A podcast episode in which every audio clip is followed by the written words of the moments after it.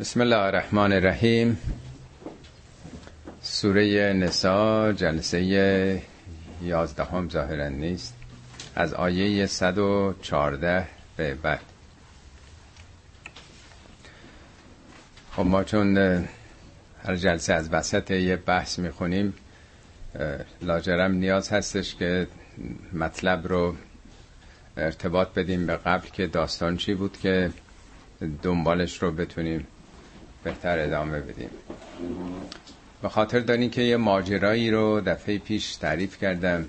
اتفاقی که افتاده بود در جامعه اسلامی و بر اساس اون یک سلسله رهنمودایی در قرآن اومد.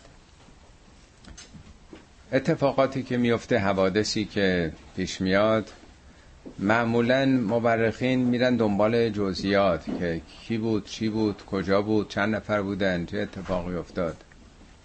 ولی قرآن عمدتا تجزیه تحلیل می‌کنه به عنوان یک کیس استادی یک کیس ورک در واقع.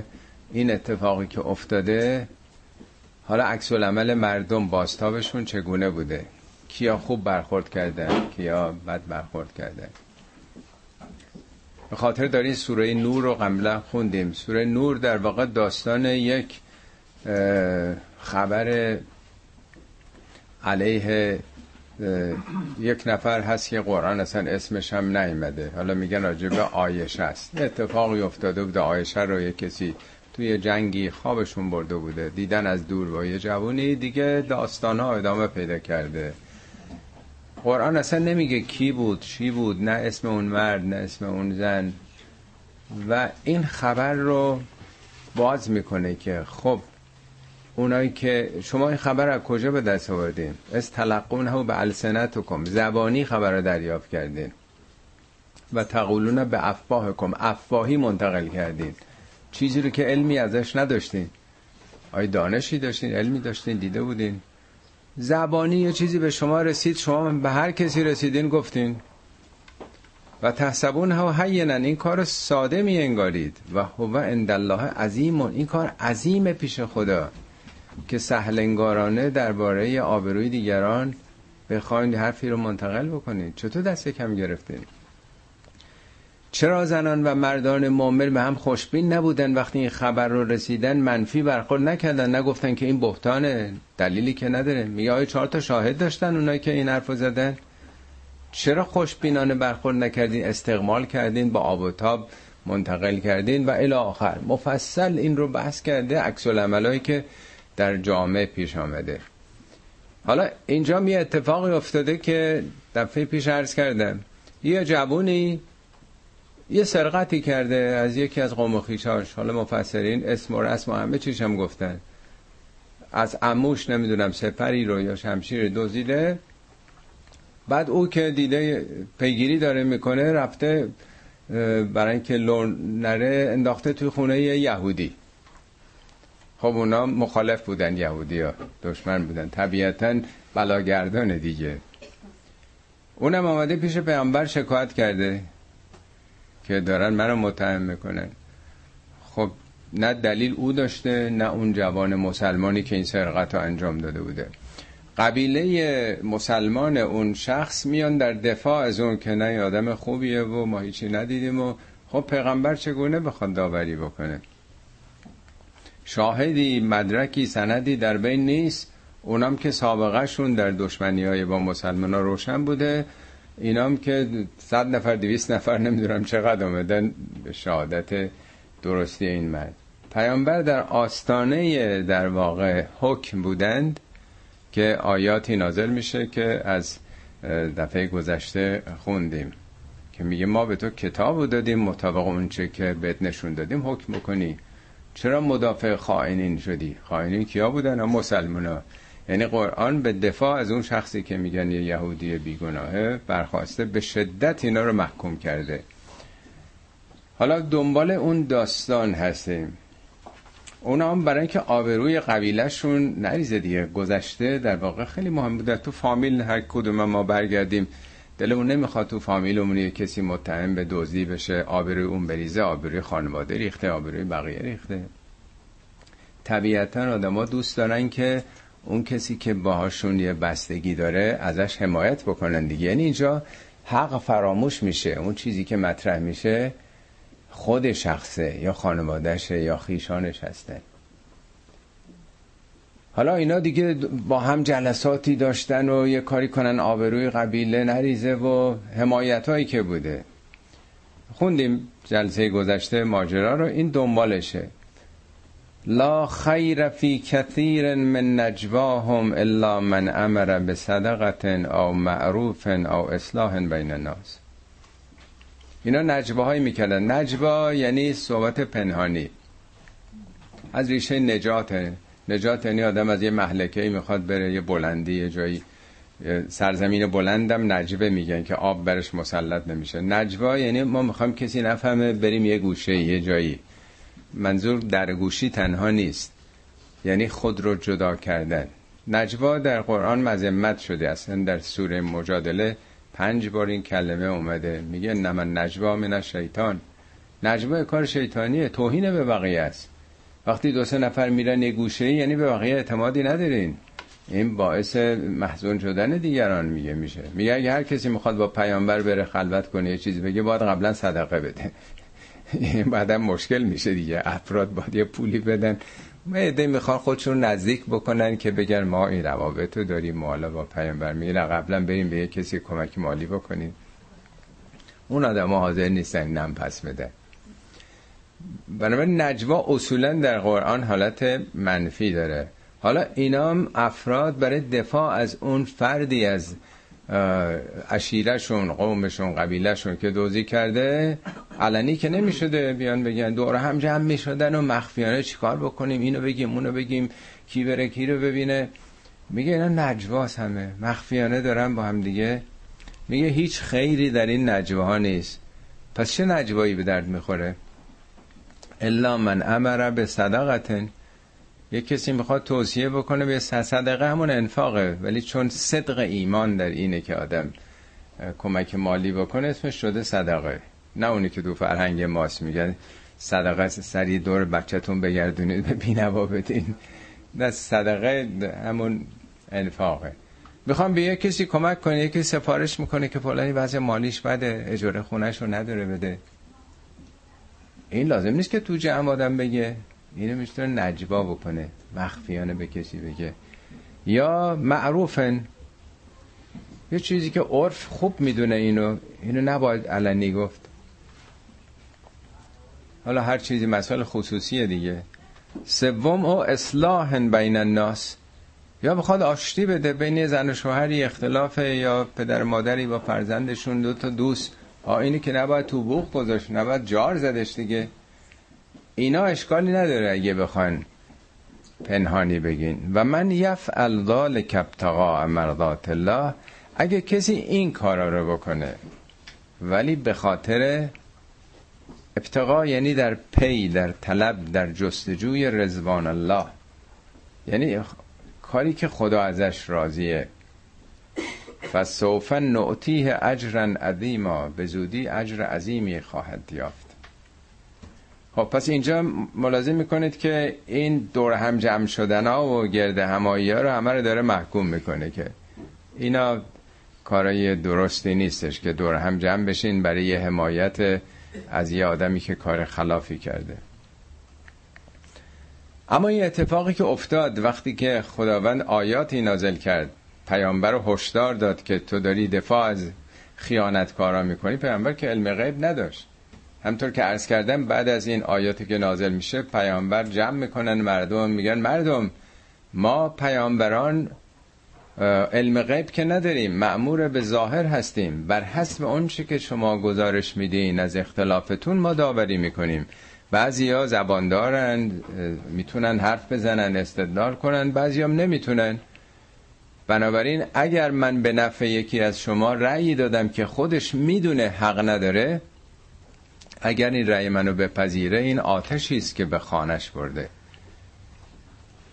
حالا این اتفاق که میفته و قضیه روشن میشه اون کسی که سرقت کرده بوده دیگه خب روش میره دیگه. حالا چیکار بکنه؟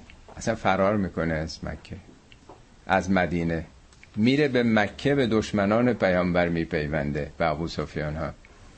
یعنی اصلا لجش می‌گیره. عصبانی میشه که پیامبر من مسلمون رو نادیده گرفته از اون یهودی دفاع کرده. قبیله ما رو هم نادیده گرفته. به شدت آزرده میشه.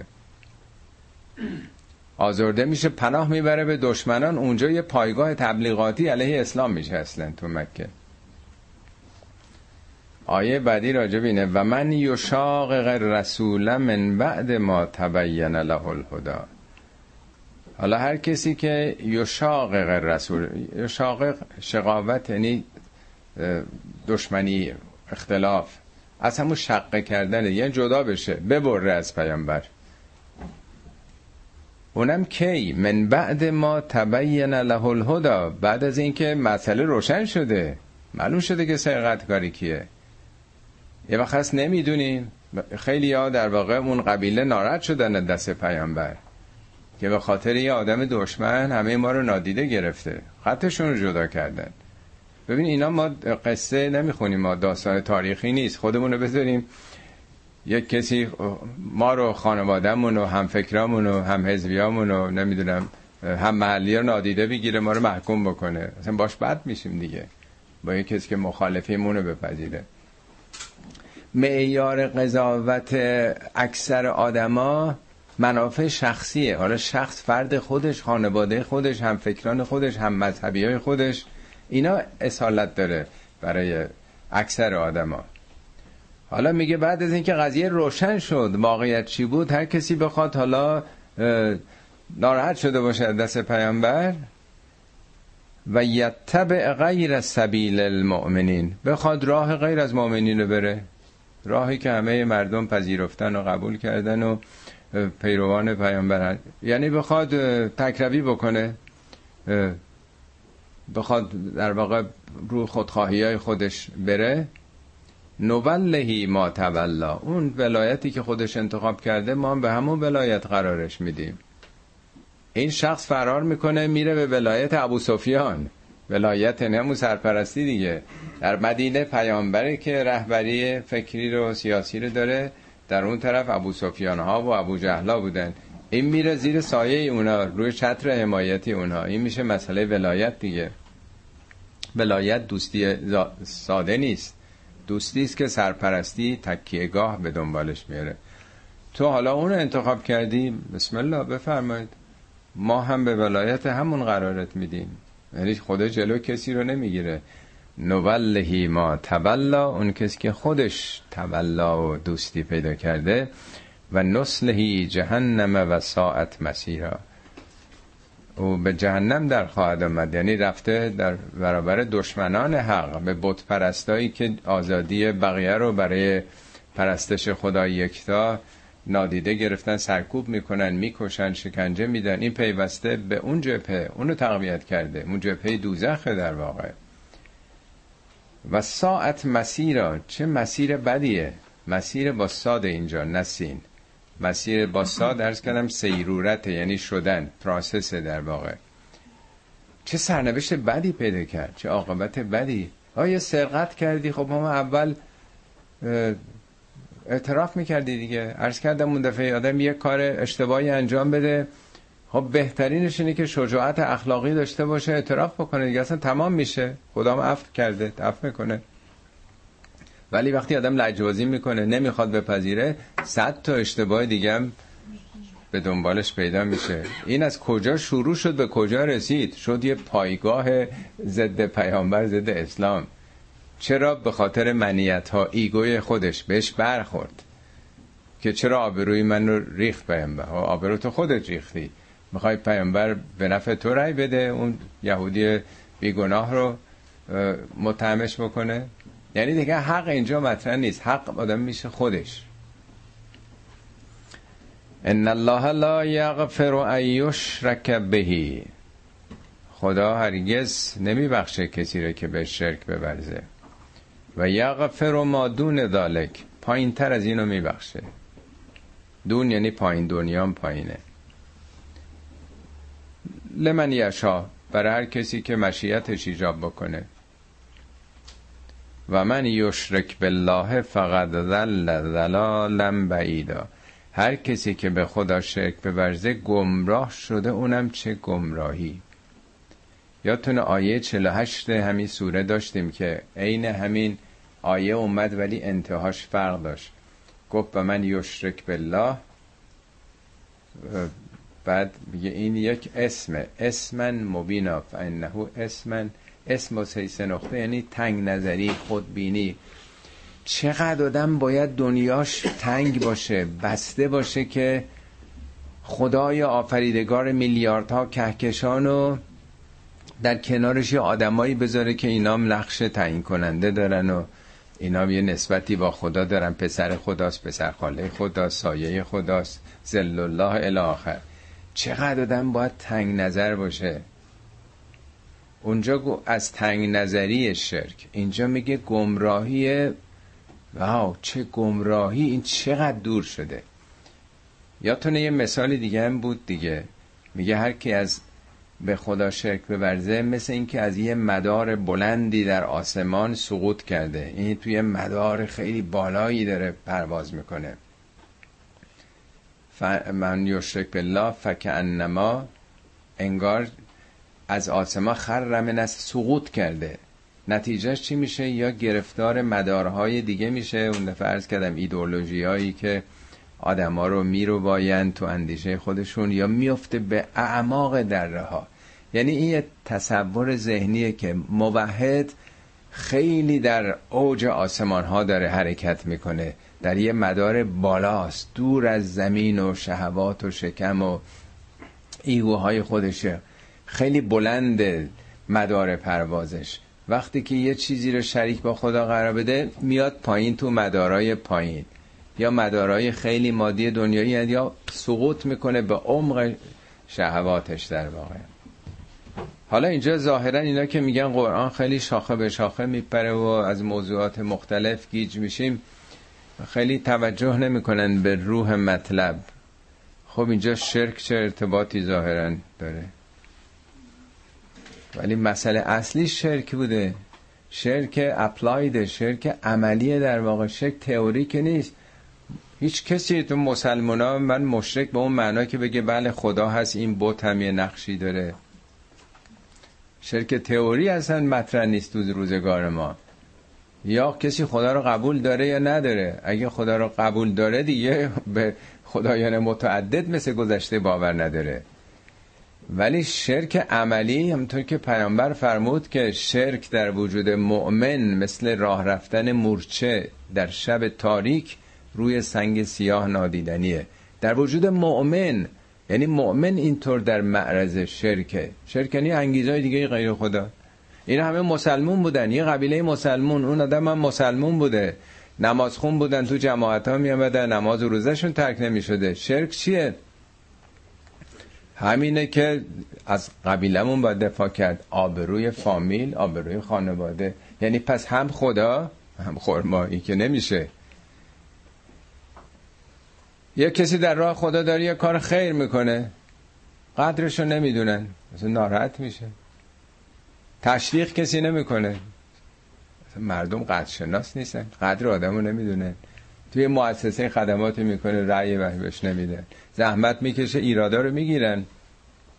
ولی تعریف نمی‌کنه. ناراحت میشه. اینو شرکه. داره برای راه خدا داره فعالیت می‌کنه. ولی دلش می‌خواد که او رو هم تجلیل کنن تعریف کنن. پس هم خداست و هم مسائل شخصی. مسائل شخصی گروهی ملی خانوادگی. مهمترین بوت آدم خودشه. خود خودشه. میگه افرایت من اتخذ الهه و هوا؟ دیدی اونایی که الهشون هوای نفسشونه. الهش خود پرست دیگه نیست پس در واقع اینجا یه شرک عملی اتفاق افتاده که چطور یه جمعی از مسلمان ها همینی که به ضرر اونا حکمی خدا داده افشا شدن که کارشون غلط بوده راشون رو جدا کردن. از پیامبر جدا شدن شقاق پیدا کردن. بعضیاشون هم رفتن پیوستن به جبهه دشمن خب شرک دیگه. من اینجا در واقع بارشه چه گمراهی دوری. اون دفعه هم که تو آیه 48 خوندیم راجع به علمای یهودی که می‌خواستن رئیس بشن و در واقع قدرشون رو بدونن و داستانشون رو که حالا آیه 48 بود خوندیم دیگه به خاطر دارین. همه اینا شرکه. یکی از دوستان می‌گفت که در حال مطالعه درباره شرک برای یکی از این نماز جمعه که اینجا هستش. این آیه خیلی خوبیه که آدم بدونه که شرک کجا هستش. دنبال این نریم که خب ما که الحمدلله همه موحدیم و شرک. چرا؟ یه سوالی کسی می‌کرد که می‌گفت که آخه چرا خدا انقدر سختگیری می‌کنه؟ ما خدا رو قبول داریم همه چیش هم قبول داریم. حالا یه جاهایی آدم خب یه چیزایی دیگه شرکت سهامی خدا و بندگان حالا 90 درصد سهام مال خداست حالا 10 درصدش مال کسی دیگه 5 درصد یا 2 درصد چرا میگه هیچیش قبول نیست؟ برای اینکه وقتی پای کسی دیگه بیاد بقیهش میره. در اینجا خب وقتی که پای منافع قبیله و فامیل آمد خدا دیگه رفت کنار. خدا غایب میشه بلا فاصله یعنی پس چیزای دیگه مطرح میشه. قدر وقتی یه کسی رو ندونستن در یه جا قهر می‌کنه میداره میره دیگه ادامه نمیده به اون کارش. اون کار خدایی اون خدمت نه اینا نمک نشناسن. دیدیم بعضیا به کسانی خدمت می‌کنن مثلا کمک مالی یه چیزی عجب بیچشم رو بود. دیدی؟ یه تشکرم نکرد. یه تلفن هم اصلا قطع میشه دیگه. بعد از اون حاضر نیست که دیگه به اون نه آقا این نمک نشناسه این قدر چیزو نمی‌دونه. اصلا میره کنار دیگه خدا.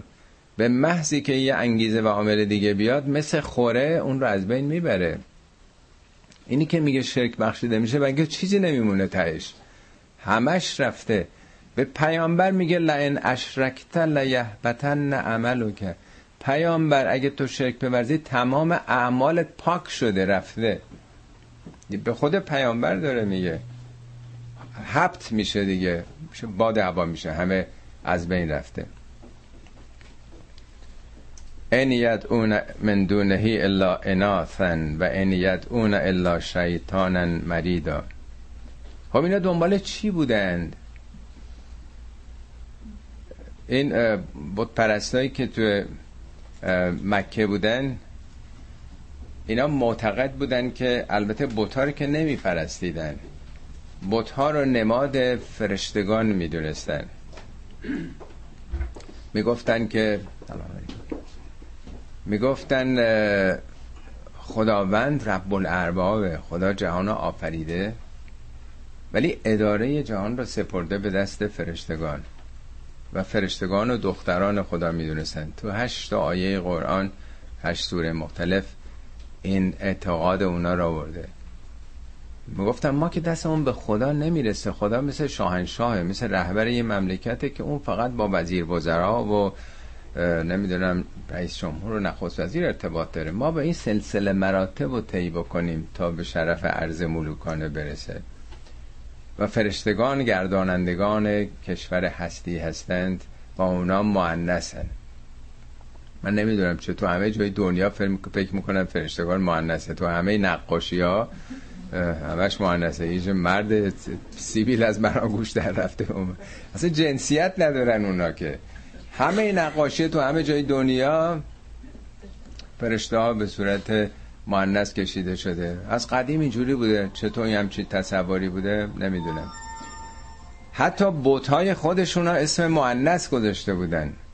لات. لات همون الله تی تنیسه عزا. عزیز دیگه. یا منات. یعنی حتی اونا رو هم مؤنث می‌دونستن در واقع.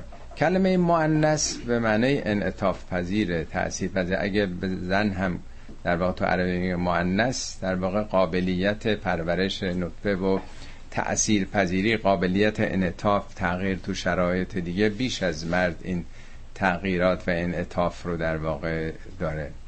حالا بعضی از مفسرین مثل علامه تبا یا این ترجمه قرآن آقای تاهری اونم به عنوان ان یدونم من دونه الا اناسن یعنی موجوداتی که همه تأثیر پذیرن یعنی فقط خداست که عامل مؤثره. بقیه همه نیازمندن تأثیر پذیرن ولی بیشتر به معنای فرشتگان یا بتهایی که اونا مؤنث تصور می‌کردن.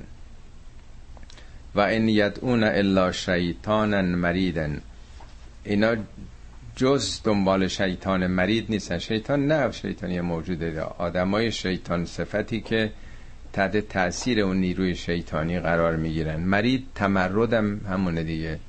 یعنی این سران سرکش در واقع. اینا سیای لشکر اونها هستن. مرید رو به معنای بیخیرم گرفتن. خدا رحمت واسعه داره ولی اینا افراد می‌خوان استثمار کنن سیای لشکر خودشون می‌کنن. لعنه الله و قال لتخذن من عبادك نصیبا مفروزا البته عامل اصلی اون آدمای شیطان صفت اون نیرو یا هر چیزی است که در قرآن اسم شیطان گذاشته. شیطان از ریشه شطنه یعنی خروج از مدار. مدار اطاعت خدا وقتی که خارج میشه از یه نظامی از یه قانونی یا یه کشوری در واقع شطنه خروج از یک انضباط و یک قاعده و قانونی رو میگن. و او اعلام کرد که با خدا که لتخزن من عباد که نصیبا مفروضا. از بندگانت یه نصیب مفروضی رو در واقع حساب شده ای رو خواهم گرفت. یعنی سید خواهم کرد تعمه خواهم کرد بندگان رو. اینا البته به زبان قابل فهم انسان هاست نه این گفتگوهایی که ما عادت داریم. یعنی در واقع زبان تکوینیه نه زبان تشریعی زبان گفتگو. در خیلی از اشعار و ادبیات ما هم هست. خیلی از شعرا در واقع سیر یک روز تنه زد به پیاز که تو مسکین چقدر بدبوی. پروین اعتصامی از این چیزها خیلی داره تمثیل ها یعنی در واقع بسیاری از انسان ها در معرض گرایش به این انگیزه ها هستن که داستانش رو خوندیم. ولعزلنهم این تاکید لامش و نونش و نون سقیله هم تک دو بار تاکیده ازلهم بوده. لعزلنهم. حتما بدون شک و تردید کسانی رو گمراه خواهم کرد. ولی امنینهم اینم باز تاکیده امانی یعنی آرزوها آمال آمال مادی دنیا. یعنی دی مشغول میشن به یک سلسله آمال و خیالات. ولا آمرنهم به اونها امر خواهم کرد توصیه خواهم کرد. فلا کن آذان الانعام. گوش های حیوانات رو میشه کافن. این در اون دوران یه قاعده ای بوده که قبلا خوندیم. وقتی که می‌گفتن یک نمی‌دونم شطور اگه هفت تا شکم زاییده باشه این دیگه سوارش نباید شد. اگه نمی‌دونم هشت تا زاییده باشه این دیگه هر جا بره تو ملک و مزرعه مردم مزاحمش نباید شد. این گوسفند اگه نمی‌دونم دو قلو زاییده باشه این نمی‌دونم بوز اگر یک قاعده فقهی داشتن برای خودشون تشویقی می‌دادن به حیوانات در واقع. در که اونا که این کار برای خدمت که انجام نمیدن دیگه. و بعد علامت میذاشتن گوششون رو مثلا میشکافتن که این همه بدونن که به این دیگه دست نباید شد. اینو سوارش نباید شد. این بره تودلیش رو زنا نباید بخورن مردا باید بخورن. مثل این کتاب های رساله ما تا دلتون بخواد اونا فقه داشتن دیگه. بالاخره اونا ملا داشتن برای خودشون. بیدین که نبودن دینی بوده خیلی هم حساب و کتاب داشته در برنامه هاشون میگه که اینا شیطانیه که میگه آقا اینو بشکافی این معلوم بشه که مثلا این سوارش نشن. یعنی در واقع خرافات.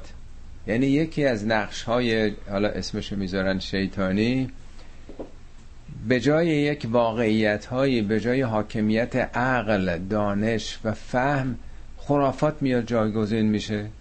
مثل همه عدد سیزده ما مثلا سیزده ما برفتیم چرا دوازده آدم نمیره؟ خیلی چیزهای دیگه. حتی تو امریکا روزای خاصی که تعطیل هم هست نمی‌دونم همه می‌دونی دیگه. اینجا هم هستش همه جا هست. اینا خرافات چه شیطانیه. اینا معنی نداره. دور شدن از یک سلسله واقعیت ها هستش. چون گفتن دیگه جا افتاده ما در بس میپذیریم. اینا غلط شیطانیه. ولا آمرنهم فلا یغیرن خلق الله.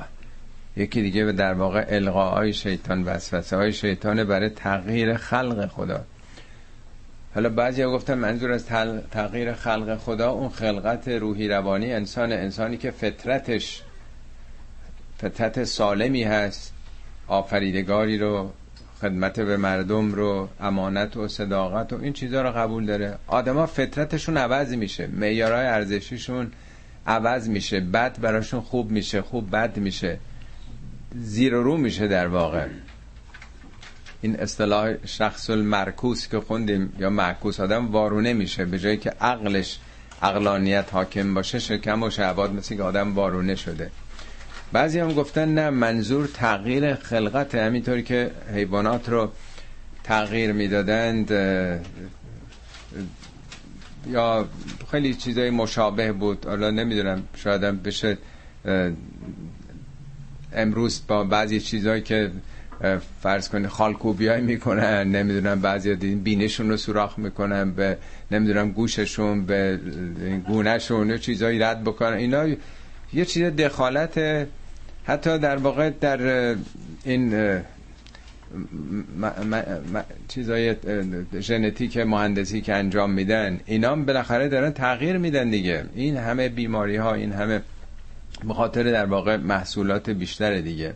در واقع یه مقداری ژنتیکلی مودیفاید می‌کنن این ارگانیزم ها رو هم مواد غذایی و هم مثلا گوسفندا و گاو و اینا دیگه چیز طبیعی نیستش دیگه. حالت ارگانیک نداره دیگه. حالا از گذشته بوده دیگه. یک نوع در واقع مانیپولیشن کردن مثلا دستکاری کردن در خلق خداست در واقع. و من یتخذ شیطان ولیا من دون الله فقط خسر خسرانا مبینا. کسی که به جز خدا ولایتش به صلاح دنبال این شیطان صفت ها بیفته خودش ضرر کرده. یک ضرر در واقع آشکاری. دیگه چی کار؟ هم وعده میده. و یومنیهم انسان به امانی ها آرزوهای باطل اسیر می‌کنه. و ما یعدهم الشیطان الا غرورن. جز فریب وعده نمیده. یعنی فریب های شیطانی هیچ کدوم به سرانجام مثبتی سرانجام سعادت بخشی نمی‌رسه. اولئک معواهم جهنم و ولا یجدون انها محیسن معوای اونها پایان اونها به دوزخی است که هیچ راه گریزی ازش نیست.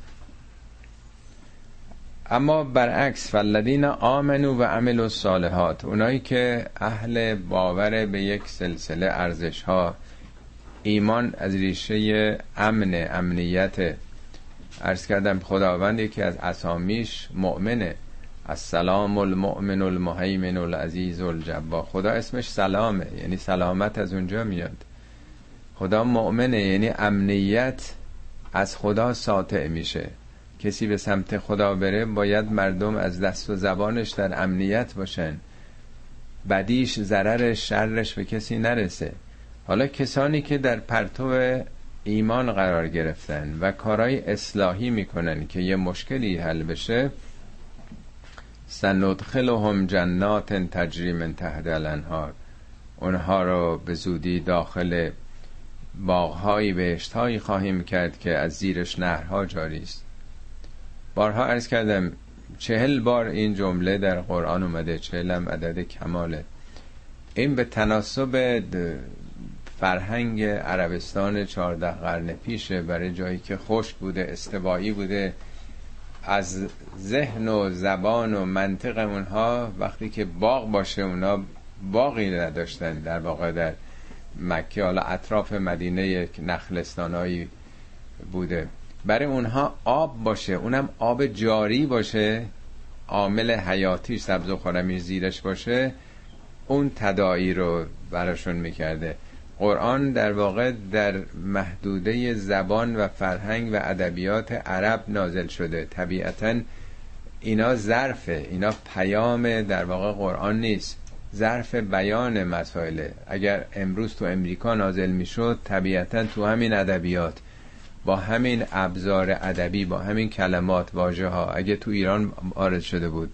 اینا در واقع وسیله انتقال یک سلسله پیام هاست.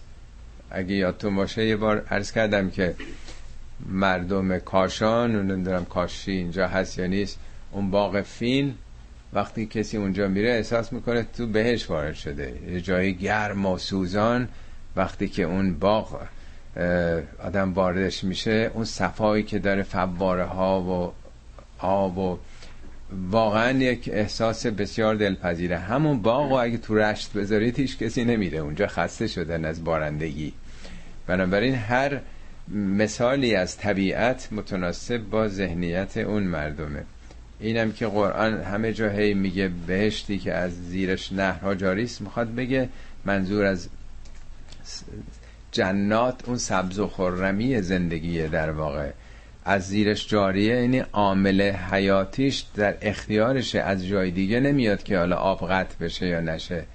اینا تمثیله چون برای سخن گفتن درباره عوالم دیگه ما واژه ای نداریم کلمه ای نداریم. همه کلمات برای نون و آب ساخته شده برای زندگی های روزمره ساخته شده تو هر زبانی. یه ذره مطلب بیاد بالاتر اصلا دیگه واژه‌ای براش نیست.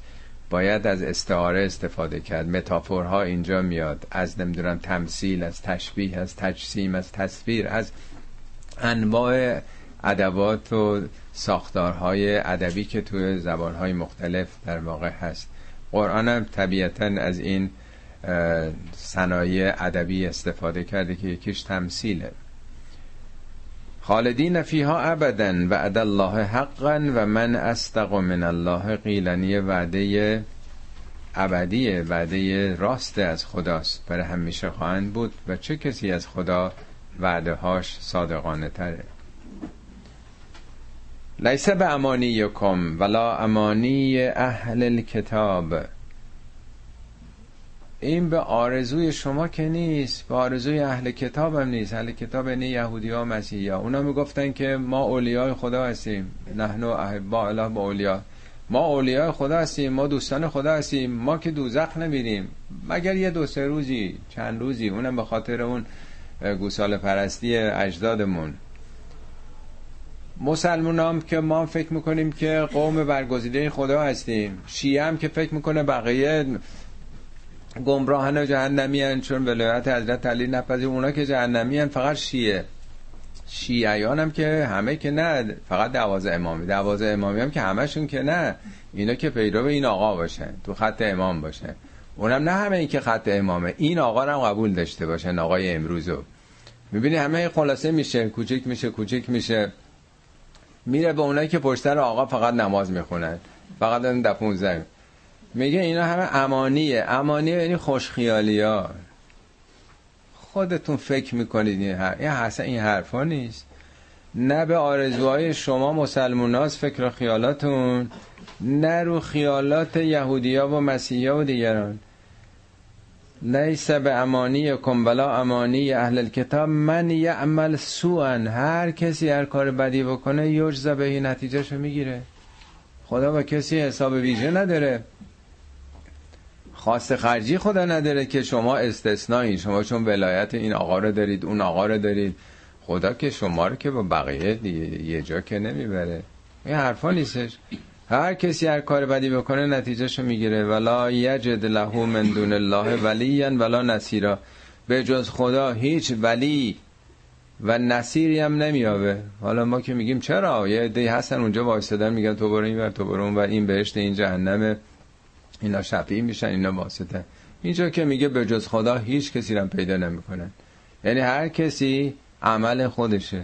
عمل خوب بکنه نتیجهشو می‌گیره بد بکنه می‌گیره. هیچ کسی به داد آدم نمی‌رسه.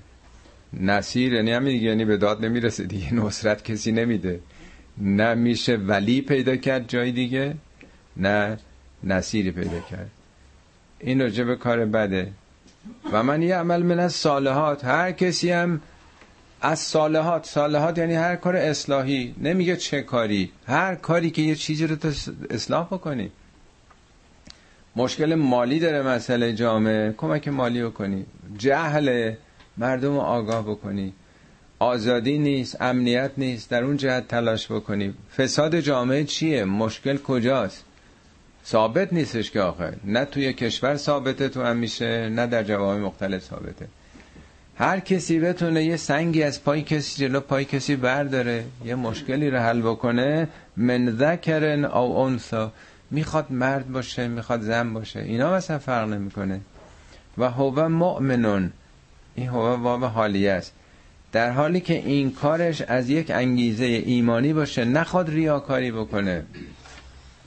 اگه یه جا کمک کرده نمی‌دونم یه زمینی داده برای فلان مثلا بیمارستان همه میگن عجب آدم خیریه. نه آقا املاک اونجا همش مال اینه اینه میده که اونجا آباد بشه.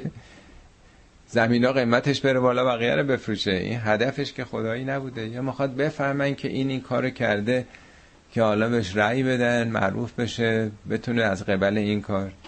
میگه اگر انگیزه این کار یه انگیزه سالمی بوده باشه فاولائک یدخلون الجنه ولا یظلمون نقیرا اینا به بهشت در میان. اینا به اندازه نقیری ظلم نمیشن. نقیر ارز کردم اون دفعه. چیزی که تو منقار یه گنجیش برای عرب 1400 سال پیش نمی‌گفتن یه به اندازه یه اتم یه اپسیلون. اون براش یه چیزی که یه دانه ای که به منقار یک پرنده میاد. یعنی به اندازه این مقدارم به تو ستم نمیشه. هر فداکاری کردی هر زحمتی کشیدی هر وقتی گذاشتی اینا جای دوری نمیره. و من احسن دینا ممن اسلم وجهه لله و هو محسن و تبع ملت ابراهیم حنیفا و اتخذ الله ابراهیم خلیلا. همه دعواها سر دینه. اسلام بهتره یهودیت بهتره مسیحیت بهتره شیعه سنی همش این دعواست. می آقا دین کی بهتره؟ کدوم دین بهتره؟ کی؟ نیک آین تره نیک دین تره از نظر دین داری بهتره. ممن اسلم وجهه لله. سه تا شرط میاره. وجهش رو به خدا تسلیم کنه. وجه یعنی روی کرد یعنی جبهه. آدم به هر طرف رو می‌کنه یعنی اون علاقه داره مدتی است به درس رو آورده به ورزش رو آورده به چی رو آورده؟ به خدا. خدا که جایی نیست بگی آقا مثلا اونجاست میریم سمت خدا. یعنی به کارهای خدایی به کارهای اخلاقی نه منیت های فردی جمعی فامیلی گروهی. به او رو بکنه روشو تسلیم بکنه. اون داستان خوندمون دی که رأی به ضررشون شد پشت کردن رفتن. اونا دنبال حقیقت نبودن. دنبال منافع قبیلهی عشیرهی گروهی خودشون بودن دیگه. این به خدا رو تسلیم نیست. تسلیم یعنی جایی که ایگوهای آدم غیر از اون میگه. نه به ضرر خودته باید اون کارو بکنی. می تو قرآن دو بار این جمله نیمده میگه یا ایها الذین آمنو کونو قوامین بالقسط به خاطر عدالت قیام بکنید. شهدا لله مدل و الگوی قابل مشاهده خدایی باشید. هر کسی خدا رو بشناسه بگه اینه این کار خداییه. ولو علا انفسکم حتی اگر اون کار به ضرر خودتون باشه. اول والدین علیه پدر و مادرتون باشه. او اقربین علیه فامیل خیشاوندانتون باشه. حتی اگر نیازمندم هستن حقیقت که مهمتر از اینه. حق نداری خد حقوق اینا رو بیشتر بدی.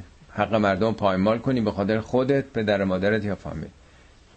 مشابه این جای دیگه آمده تو سوره ماعده میگه مبادا دشمنی شما با گروهی باعث بشه که عدالت نکنید. ولا یجرمنکم شنعان قوم الا الله تدور. اعدلو و اقرب للتقوا حتما با دشمنانتون عدالت بکنید. این به تقوا نزدیکتره. یعنی اصلا منیت منیده. آدم خداپرست براش اصول مطرحه. نه اون چیزایی که به من فقط مربوطه. پس کی دینداریش بهتره؟ نمیگه کدوم دین بهتره مسیحیت یهودی. کی دینداریش بهتره؟ حالا می‌خواد مسیحی باشه می‌خواد زرتشتی باشه می‌خواد هر دینی داشته باشه. کی دیندارتره؟ این مهمه نه چه دینی. و دین که مال ما نیستش. دین خدا شریعت ها رو داده. به ما ربطی نداره.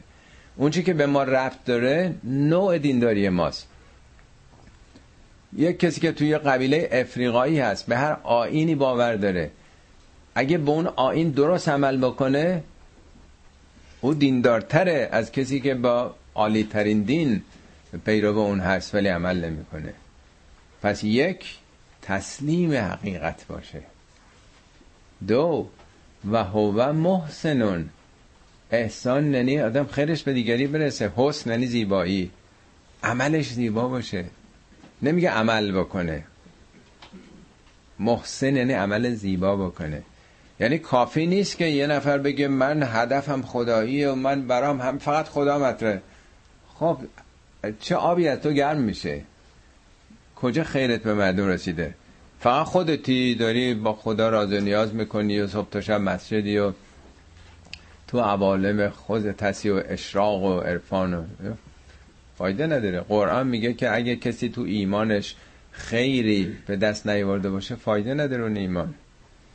پس شرط دوم اینه که تو محسن باشی حسن. اعمال زیبا بکنی. سه و تبع ملت ابراهیم حنیفن پیرو به ملت ابراهیم باشی. ملت نه به معنی فارسیش. ما مردم در یه محدوده رو میگیم مردم ایران ملت ایران. ملت در قرآن به معنای آینه شیوه به صلاح زندگیه. ابراهیم رول مدل قرآنه. در واقع انسان کامل قرآنه. 69 بار نامش در سوره های مختلف آمده. هر موضوعی در هر سوره مطرحه ابراهیم الگوی او شناخته شده. اول امام تاریخه. امام یعنی الگو نمونه عملی در واقع. کلمه ملت ابراهیم فقط در مورد ابراهیم آمده. ملت موسی ملت عیسی ملت محمد اینا نیومده تو قرآن. به پیامبر اسلام قرآن. خداوند میگه که ثم اوهینا الیک ان تبع ملت ابراهیم. به تو وحی کردیم که پیرو ملت ابراهیم باش. یعنی راه توحیدی خالص گشود پیامبران و خدا میگه این راهی است که من قبول دارم. همه تو این مسیر برید برای اینکه لم یکم من المشرکین. هیچ انگیزه غیر خدایی نداشت. همه چیش خالص بود. پس این سه راهه. یک تسلیم به حقیقت. دو عمل زیبا سه اخلاص. فقط فقط خدا. میگه کی دیندارتره؟ کسی که تسلیم حقیقت باشه کار زیبا بکنه و این کارش هم خالص بکنه از هر نوع ناخالصی منیت ها مثل ابراهیم. و تخذ الله ابراهیم خلیلا. خدا ابراهیم رو به خلیلی گرفت. خلیل یعنی دوست. خدا که نیازی به دوست نداره. اینا معنای خاصی داره. کلمات زیادی در قرآن هست که معنای دوست یکی رفیق. از رفق مدارات باشه مدارا می‌کنه. شفیق یا حبیب از حب در واقع. یا صاحب مصاحب. که آدم باشه مصاحبت یا قرین. کسی که باشه مقارنه میاد میاد. هم کلاسی همسایه است. اسامی مختلفی است که درباره دوست گذاشته میشه. یا ولی مثلا. ولی خلیل در خلال قلب مثل این دوست زبانی نیست دوست سطحی نیست. در خلال دل آدم یعنی عمیقه وجودیه در واقع. ابراهیم در درونش وجودش خدا جا گرفت. یه چیزای سطحی نسبی در واقع نبود. ولله ما فی السماوات و ما فی الارض و کان الله به کل شیء محیطا.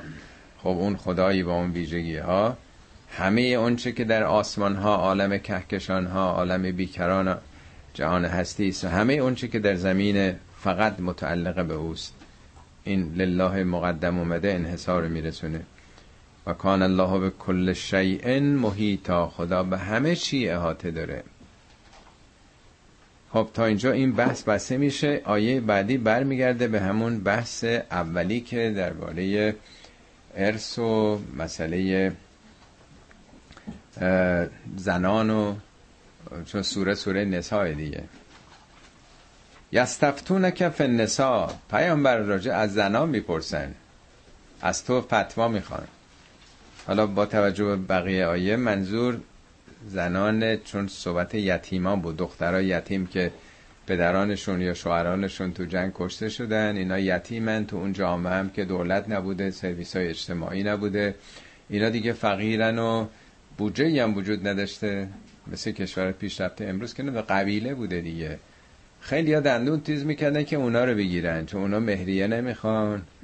میشه اموالشون هم خورد صاحب شد. خیلی سهل الوصول تلقی می‌کردن.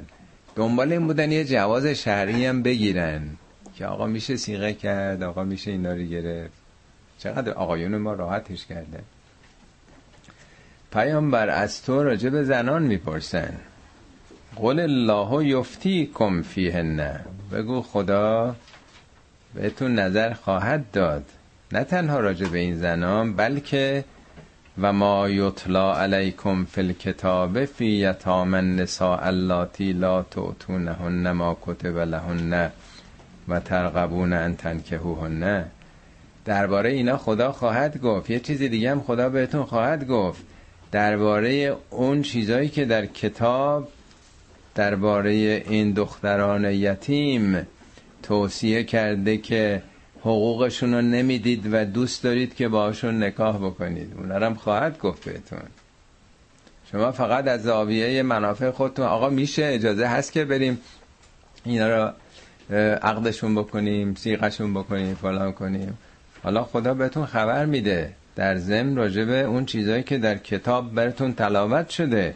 فی یتام النساء درباره دختران یتیمی که سرپرستشون کشته شدن. اللاتی لا توتونهن ما کتب لهن. اون مهرشون و اون حقوق و اون میراثشون رو نمیدین بهشون. و ترقبون ان تنکهوهن رقبت دارین که باشون ازدواج بکنید. چون خرج ندارن دیگه نیست؟ یعنی یه موقعیتی با یه تیر دونشون بزنین. هم زن گرفتین و هم مجانیه و هم می‌خواین اموال اونا رو بخورین. اونم خواهد گفت. دیگه چی رو؟ والمستضعفین من الولدان. اون بچه هایی که به ضعف کشیده شدن حقوقشون داره پایمال میشه یتیم موندن اونا رو هم خواهد گفت. دیگه چی؟ و ان تقوموا للیتاما بالقسط اینی که باید قیام به قسط بکنید درباره یتیما. حالا اون موقع دولتی که نبوده بیان حقوق ماهیانه بذارن. باید برخیزید برای حقوق یتیمان. یعنی میگه اون چیزی که شما میگین الله خواهد گفت ولی این چیزا هم که شما براتون مهم نیست. شما دنبال منافع خودتونی. توجه ندارید به بیچارگان جامعه. بچه‌هایی که موندن سرپرست ندارن. دختران بی سرپرستی که موندن. کجا باید برن؟ باید برن به فاحشگی پناه ببرن. برای شما اونا مهم نیست. اونا هم خواهد گفت. و اینی که باید قیام بکنید برخیزید برای حقوق اجتماعی. و اینو بدونید و ما تفعلوا من خیرن فان الله کان بهی علیما. هر کار خیری بکنید خداوند بهش علیمه می‌دونه. یعنی خلاصه این که فقط از زاویه منافع خودتون هی دنبال فتوا نگردین. که بخوان یه جواز شرعی بگیرین که خیالمون راحت دیگه. پیغمبرم گفته آقام که فتوا دادن که خب میشه این کارا رو کرد. چیزایی که تو جامعه ما هم هست هیچ کدومش پایه قرآنی به این معنا نداره دیگه. خب سه تا آیه دیگه هم هست این بخش. اینم باز چون سوره سوره نسایه برگشته به اون اختلافات داخل خانواده. حالا یه شکایتی است که زنی از شوهرش داره. و ان امرأتون خافت من بعلها نشوزن او اعرازن. اگه یه زنی از شوهرش بیم نشوز داشت نشوز هم در مورد زن تو قرآن به کار رفته و هم مرد. نشوزنی نوع سرکشی. خیلی با هم مسالمت ندارن. یه نوع مثلا قدیه در واقع. سرکشیه. او اعرازن اعراز یعنی بیتوجهی. فلا جناح علیه ما ان یصلحا. گناهی که نداره با هم آشتی کنید. صلح بکنید. و صلح خیرون. صلح که بهتره. حالا اون مورد دیگه داستان شکایتتون خوندیم. نشوز زن که سه مرحله گذاشته بود. خب یه راه حلی در واقع می‌خواد جلوی اون چیزا رو بگیره اون خشم و خشونت ها و زدن ها و کتک و نمی‌دونم حرفا سه چهار مرحله مدتی گفتگو بکن بعد نمی‌دونم فاصله در بستر ایجاد بکن و الاخر حالا نمی‌خوام برگردیم به اونایه خب دولت اینجا نیست چیکار میشه کرد؟ یعنی بیاد بگه اون مرد حالا باید ادامش ادامش بکنه جریمش بکنه. چیکار میشه کرد؟ یعنی اصولا زمانت اجرایی نداره این مسائل زن و شوهر داخل خانواده. با قانون که حل نمیشه. کدوم کشور تو دنیا از امریکا قانون منتره که اینقدر مسئله حقوق اینجا مهمه؟ سو می‌کنن دست نمیشه رو کسی گذاشت سو می‌کنن اما هیچ کشوری در دنیا اینجوری نیست. در حالی که آمار آمار این دعواهای زن و شوهر حتی منجر به جراحت و ضرب و شتم و اینا از همه جای دنیا بیشتره. البته بعضی میگن چون اینجا همه چی گزارش میشه آمار داره نمی‌دونم ولی به حال نشون میده با وجود همه این مراقبت های قانونی این قوانین شداد غلاس که قانون می‌تونه کسی رو از هستی بندازه می‌بینیم که مسئله حل نشده. زمانت اجرایی فقط اخلاقه. فقط دو طرف بتونن با هم بسازن. و اینا شکایت کنیم دادگستری دو سال برو بیاد. مسئله طلاق و اینا که می‌بینیم که چقدر دو طرف بیچاره میشن. هر چی دارن باید بدن به وکیل. کجا آخه وقتی دو طرف منافع خودشون نبینن دادگستری می‌تونه مسئله رو حل بکنه. اینجا میگه که خب اگه ناری اختلافی پیش آمده با با هم قهرن و یک سرکشیه خب مگه گناه داره که حالا با هم بسازین یعنی بده. میگه فلا جناح علیه ما. این که گناهی نداره. چرا فکر می‌کنین که نه موقعی پا داره؟ حرف حرف منه. حتما باید اینطور باشه. نه حالا اگه حرف تو نباشه این گناهی داره. حالا یه جایی باید یکی کوتاه بیاد دیگه. به هر دو طرف هم داره میگه فلا جناح علیه ما. به اون زن نمیگه. به هر دو میگه که آخه چرا آشتی نمی‌کنین؟ آشتی که خیلی بهتره از این زندگی جهنمی که تو سر کله هم می‌زنین و از هم فاصله گرفتین. حالا چرا آشتی نمی‌کنن؟ چرا حلش نمی‌کنن؟ و احذرت الانفس و شه شه یعنی بخل شدید. نفس انسان رو پر کرده بخل. نمی‌خوام بخل نه تو جنبه مادی هم نیست. بیشتر مادیه دیگه خصیصیه. یعنی نمی‌خوان نم پس بدن. این نمی‌خواد خرج بکنه. اونم همش می‌خواد می‌خواد از اون طرف بکشه این می‌خواد از این ور بکشه. دعواها عمدتا سر مسائل مالیه. وقتی که شرایط اقتصادی بد میشه تو بیشتر خانواده ها اختلافات شروع, شروع میشه. وقتی که هست همه چیز زندگی داره میگرده مشکلی نیست. حتما تجربه کردین. بعضی اقتصادی که بد میشه آمار طلاق میره بالاتر. میگه برای که نفس انسان احضرت این حاضر شده حضور پیدا کرده. در نفس انسان منیت هاست. که حتما من من کوتا نمیام. حق منه. مگه می‌ذارم حقمو بخوری؟ همش خب همینه دیگه. ولی و ان تحسنوا و تتقوا فان الله کان بما تعملون خبیرا. ولی اگه تحسنو احسان یعنی همون نیکی حسن یعنی زیبایی. رفتار زیبا داشته باشید تتقو تقوا یعنی مهار نفس یعنی ترمز. خشم تو جلوشو بگیر جلو زبونتو بگیر جلو عصبانیتتو بگیر. به دو طرفه. خدا به هر کاری بکنید خبر است. خبیر یعنی خبر از جزئیات داره. کوچکترین نگاه یا حرفی لفظی چیزی که گفتین همه اینا رو خدا می‌دونه. بدونید شما در منظر و مرعای خدایین. مقابل خدا هستین. چطور جلوی یه آدم بزرگی یا آدم محترمی هیچ حرفی نمی‌زنید. به روی خودتون نمیارین. مهمون دارین. کسی اصلا این حرفا با هم داد.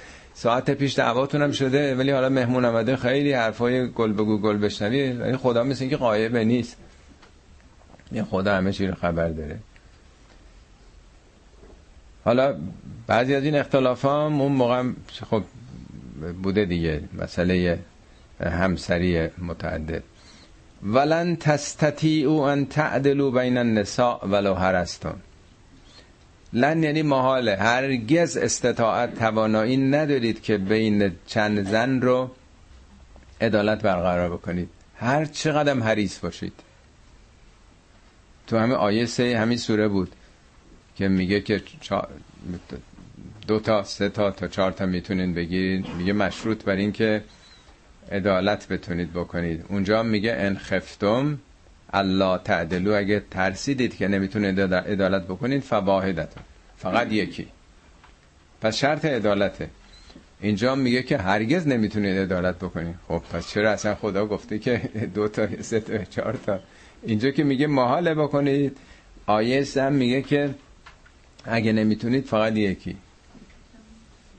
همطور که عرض کردم در اونجا به تفصیل عرض کردم اون تعدد زوجات در ارتباط با سرپرستی زنان یتیمه نه به خاطر هوسرانی.